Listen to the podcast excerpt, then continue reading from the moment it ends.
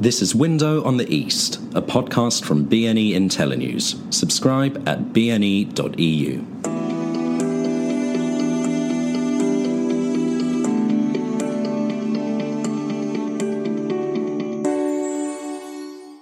Hello and welcome to Window on the East with me, Ben Aris, the editor of BNE IntelliNews. The first flush of excitement about the changes that are happening in Uzbekistan are beginning to wear off as the realities start to become apparent. The biggest problem the government faces is not the lack of ideas or even the enthusiasm for change. It's simply the bandwidth, the lack of people to implement those changes. Eugene Chausovsky, the senior analyst at Stratfor, was just in Tashkent. I talked to him about what he saw there and what he thinks is going to happen. So, Eugene, good to talk. Um, you just came back from a tour in uh, Uzbekistan, uh, Tashkent, where you did the rounds there. Um, why, why did you go? What specifically were you going to look at?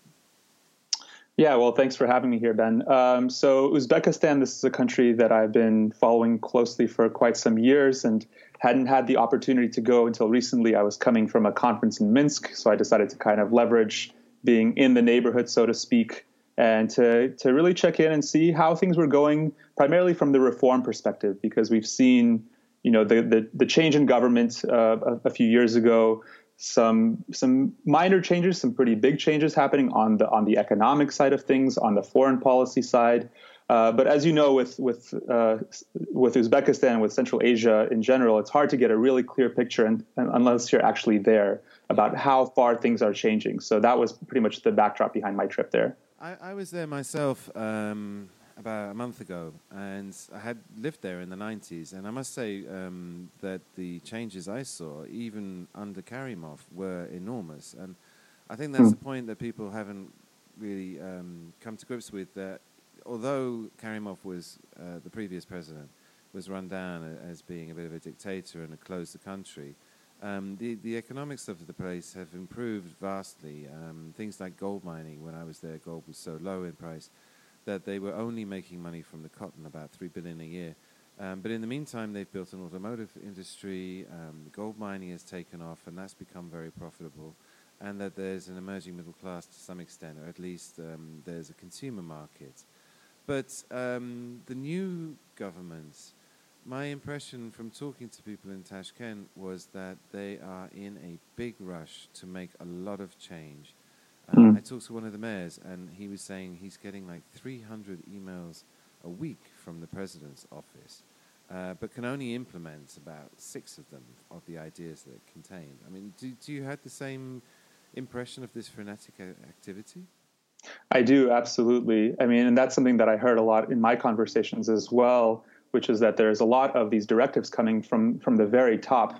But the real challenge there is the the implementation which kind of goes more to your you know middle cadre so to speak. Um, and they're getting a lot of pressure uh, to, to implement these changes quite quickly, and yet a lot of pushback from other areas, whether that's from the, the security services, the more kind of conservative minded uh, aspects or, or remnants of, of the of the government, um, and that's creating some uh, it's it's slowing down uh, the reform process. Although we have seen some pretty significant things take place in things like uh, visa facilitation. There was, of course, the the big um, uh, foreign currency conversion, uh, which was liberalized a couple of years ago. So those are are big successes. But when you're talking about deeper reforms, whether in banking, um, tax reform, things like that, that that is going very gradually. Let's let's start with um, the security thing first, um, because at the end of the day. Mirziyoyev is, you know, old school. He, he was pr- uh, prime minister for a long time. He came up under Karimov. And although they've liberalized the, um, the visa regime and they've let people like Radio Free Liberty back into the country and there's a bit more political dialogue, uh, and the young people I talked to said there was definitely a, a lightening of the mood. Um, nevertheless, you know, to what extent do you think he actually is a convert to you know liberal democracy, or rather, isn't he just like easing the economic strings because he needs to produce growth to create jobs because of the the rapidly growing young uh, population? I, I, can't quite get a handle on this because you know, even Nazarbayev um, still runs a relatively authoritarian state, and my impression is Uzbekistan, although it's much um, more, it's, it's, less repressive than it was. Um, the the old levers of power are still in place. Yeah, absolutely. I think uh, in terms of uh, liberalizing from a from a democratic standpoint, I, I'm I, I, don't think that's the big motivation. The the primary aspect is, as you mentioned, economic growth and accounting for uh, more and more young people that that need jobs and and I mean under um, Karimov uh, certainly as, as, you said there there were some some significant moves made but it was essentially uh, still a very closed country um, and you had whether economic relationships or relationships with with uh, key powers like Russia and China and certainly the West uh, those were those were very much closed off um, and that really prevented any major investment from coming in, or it certainly stunted it. Uh, and I think that um, Mirziyoyev coming in, in, in in power in a sort of a an economic downturn or, or a slowing with with energy prices relatively low, recognized the need that things needed to change, um, especially from from that economic financial perspective, which is why I think those key moves were made with that in mind. But Uzbekistan, should, nobody should be fooled. This is not about to become some you know highly reformed um, European style democracy. I, I, think if anything, it's going to the, the political um, reforms will be much much more lagging and much more moderate. Whereas in, in, in the economy, in, in the, the banking reforms, things like that, that's where there's more room for, for maneuver and for growth. So, where are the main reform drives going? I mean, you mentioned the currency liberalization, which, of course, was the first thing that Karimov clamped down on uh, when he attempted his his little foray into reforms, uh, mm-hmm. and that's a, that's a huge thing because um, it's pretty much the only country left in the former Soviet Union where they had um, dual exchange rates, uh, and those have rapidly converged now, and there's more or less free conversion. And I think the central bank just allowed um, the populace to take dollars out of cash machines only uh, last month, um, mm-hmm. again is a freeing. But other than the currency reforms, what is actually being done? What, where are the main drives, and, and what do you think is going to happen? Well, this is the challenge, and this is what I heard a lot that the the reforms outside of currency, whether you're talking about um, really trying to bring in investment, uh, tax reform, banking reform, those are moving much much more slowly, uh, and for reasons that we already have briefly discussed, whether it's pushback internally or really you, are having a lot of skepticism uh, from external and primarily Western investors, uh, because Uzbekistan has not exactly been the most favorable business climate for for private you know Western companies to operate in. I mean, even relative to Kazakhstan, uh, I think the the experience there has been uh, mostly negative. So one thing that I was uh, was told repeatedly is that um, Uzbekistan it's not even an emerging market; it's still a, considered to be a frontier market and still quite risky. Um, but that's something that the government is trying to change, um, and, but that's going to take a lot of time and and really uh, showing examples of well these these reforms uh, they're protected by some kind of rule of law. Uh, it's not just kind of the wild wild west anymore. And I think two years or two to three years is not a, um, a realistic time frame to really see those reforms all the way through. It's really going to be what's going to happen in the next three, five, ten years from now to see whether Uzbek, Uzbekistan can make that next leap. But what, what, do you think about that? Uh, I think um, that they want to do everything quickly. Um, but you mentioned before the, the, the middle card of qualified pe- people to do that in the ministries simply isn't there that there's no bandwidth at all. There's a lot of good ideas at the top and no one to implement them. And so uh, I've seen them reach out to various um, ethnic Uzbeks who we know in the international finance community, um, but most of them refuse to work because they see more opportunity of facilitating, bringing in foreign investors to invest into Uzbekistan. In other words, staying in the private sector than taking a ministry job and banging your head against the wall and I think that's the main drag on the whole process. Um, and you can see it too. I mean, the banking reforms uh, have begun, and they've now liberalised the ownership of shares by foreigners, which was a big thing. Um, because Uzbekistan has no Russian banks, it has one Turkish, one Korean bank that was set up for political purposes to do with trade. Uh, and the government's terrified of the whole banking sector is worth about forty-seven billion dollars. The, the Russians could walk in and buy the entire sector overnight. Um, so even though there's a liberalization, um, they're very much keeping it in their hands. And one of the reasons is, is the banks are one of, amongst the few competent people that understand business and finance. And so the government, because it hasn't got anyone in the ministry, is pushing the money that it's raising, for instance, this $1 billion Eurobond they raised in February, into the banks and getting the banks to lead the investment reform drive. Um, mm-hmm. And on the, at the same time, they've also reached out to some uh, oligarchs, uh, Usmanov in particular, who is an ethnic Uzbek but a Russian oligarch. And he's come in and he, he's been given management control of three of the biggest companies, and he's supposed to reform them and prep them for possible IPO within two years. But all of this is because Mirziyoyev has got nowhere to go. I mean, he's reaching to wherever he can in order to put these reforms through. Um, and also, you open yourselves to, to risks there the banking crisis or the oligarchs walking off with the best assets. Um, but nevertheless, I think they're sincerely trying to make a change, um, but it's a very practical problem how you do that. Yeah, absolutely, and I think it's worth keeping in mind. I mean, privatization is the, is a term that you hear thrown around a lot in the country, but it's still very much in its infancy. I think roughly 85% of companies are still state owned, and any any companies that are in the quote unquote strategic sector um, are essentially 100% state owned. So, is there anyone to buy these companies? I mean, if they put them on the block. Well, that's the thing is, I mean, I think that Uzbekistan would certainly prefer some some Western private investors, um, but they're not coming f- for the most part uh, uh, yet. Uh, you have Russia and China, obviously very much active in the country, but those are m- mostly state-owned enterprises, and they're mostly in in those uh, you know more strategic sectors. So uh, you, impression that actually mm-hmm. the um, privatization that they wouldn't be happy for big Russian and Chinese companies to come in and buy strategic assets. That they would prefer to see Western investors um, who can quote unquote be trusted.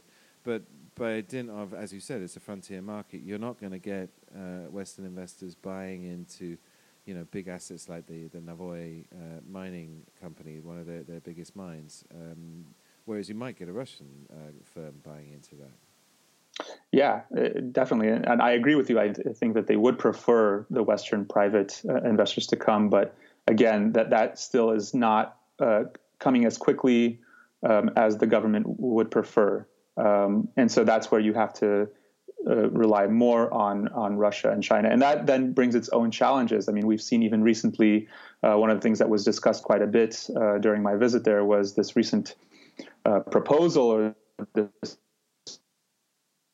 uh, by Russia to for Uzbekistan to join the Eurasian Economic Union. Actually, quite surprising some some people even within the country um, when when a Russian official said that Uzbekistan was already studying this.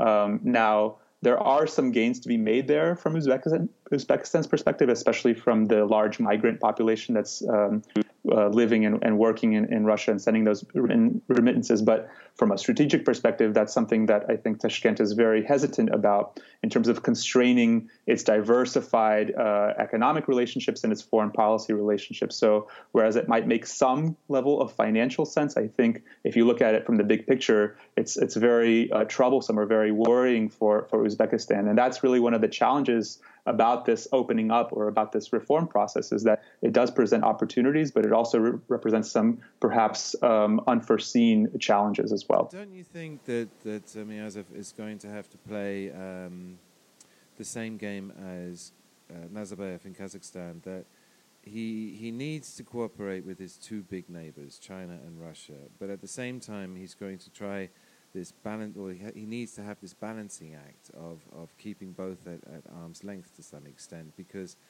uh, both of them could swamp um, the economy very easily if they're allowed to come in and buy too much. Um, and you need the money and the expertise they're bringing, but at the same time, um, you, you, you can't let them buy it. You, you don't want to sell the whole country off in, in one go and then lose, lose your sovereignty.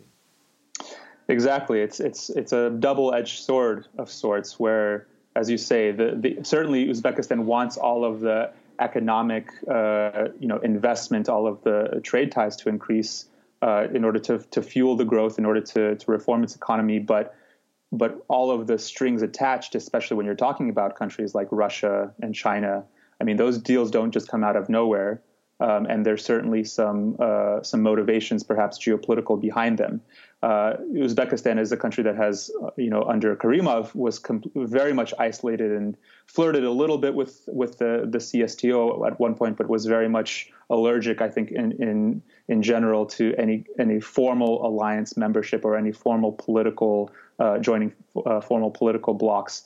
And I think uh, Mirziyoyev wants to wants to keep that intact. I, he, I think he wants to keep that multi-vector policy, as it's constantly referred, intact.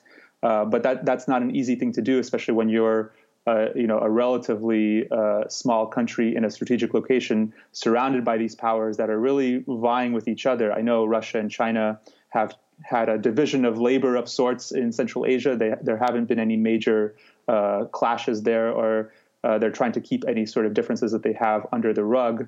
Um, but those are, I think, going to emerge more and more in the coming years as China becomes more active economically, and that translates into other things like security. So it's a it's a problem for sure. What do you think of the the prospects for, for regional integration? Um, because I mean that that's one way you could balance the interests of these two large neighbours is that the stands themselves could cooperate more closely, and certainly um, you know Mirziyoyev has been talking to to Nazarbayev in Kazakhstan and there's been talk of a, a, a, Silk Road visa, sort of like you know the Silk Road equivalent of the Schengen visa, uh, and that would make sense in so much as you know, Uzbekistan is the only one to have borders with all the others, um, and it's got the biggest population, and it's actually the best land. I mean, it's got the most uh, you know um, congenial climate. That it, mm-hmm. it is the natural production and distribution center for the for the whole region, and if you build a block out of that, that would be to everyone's advantage. But the enmities um, that run between them, and you've got some crazy people like Berdimuhamedov in Turkmenistan and Rahmon in Tajikistan. Um, that the practicalities of building some sort of Central Asian, you know, open trade union bloc um, seem to be extremely difficult. Yeah, and I mean to be fair, there have been some improvements. I mean, I think even in, in recent years under Mirziyoyev, he he made some effort to uh, to strengthen relations with with the, at least the Fergana Valley countries. So with Kyrgyzstan and Tajikistan, there had been constant uh, tensions under Karimov um, over things like the uh, the border demarcation, some border skirmishes over water rights. There was an effort, and I think you know he he made a lot of uh, gestures to improve that relationship. He visited these countries. Um, and and that has had some tangible effects in terms of increasing trade. I think trade uh, within the region trade has gone up by over 25% over the last year, something like that. But yes, I mean, if you're looking at a, a broader, uh, you know, pan Central Asian kind of uh, union or, or, or some really comprehensive integration network, I just don't see that happening, uh, both because of deep seated uh, um, uh, tensions and and differences between these countries, but also because countries like Russia will probably not be very happy about that and will do what the, whatever they can to prevent some kind of unified, um, you know, integration network uh, from materializing. That's not part of that's not led by Moscow. So it's a difficult environment to be in. Um, certainly, the government is doing what it can to take advantage of opportunities, but I think it's still going to have uh, way more challenges which is why they need the investors from the West. Um, when I was there, the whole town was full of um, American investment banks, um, J.P. Morgan types, and, and cities, and they're all flogging the idea of big corporate eurobonds to, to the biggest companies. And I was told some of them were thinking about the companies were thinking about 50 million, and the guys from America were saying, no, no, no, you've got to do 200 million, 300 million. Um, at that kind of ticket size, uh, which is very tempting, uh, and they could probably get them away. But are there any investors coming? I mean, the, maybe the textile sector. I think there's actually a lot of activity there because the government took the extreme measure of banning the export of raw cotton from next year, which has been mm-hmm. a billion dollar um, export product to force local companies to either you know set up spinning um, mills or textiles, and there mm-hmm. there's a lot of interest, um, and from you know multinationals like H and M and and uh, C&A and Western companies, and having textiles made in Uzbekistan. But I think that's the only example that I've heard of. Yeah, and I think one telling thing is that I heard that there are more risk analysts visiting than investors at, at this point in, in, the, in the game, which I think is quite telling. Um, and, and that is largely because rule of law is still the big problem uh, with with Western private companies having had bad experiences in the past. So that that I think is going to remain a stigma uh, again until Uzbekistan can do more to prove that these reforms are not just. Uh, it's a good start, but there's still a lot more that needs to be done before we start to see major investment into what you what you mentioned: textiles, agriculture. Uh, minerals. I mean, there's there's a lot to offer in Uzbekistan. It's just going against years uh, and decades of not exactly the best operating environment. So that's really the question moving forward: is to what extent can those reforms really, really uh, push through? So it's very exciting, but in reality, it's going to take a generation to actually deliver the kind of changes that we'd like to see. Exactly. Okay, on that sort of pseudo-optimistic, semi-pessimistic note, uh, Eugene, very nice to talk to you. Thanks for taking All the right. time. Thanks, Ben. Always a pleasure.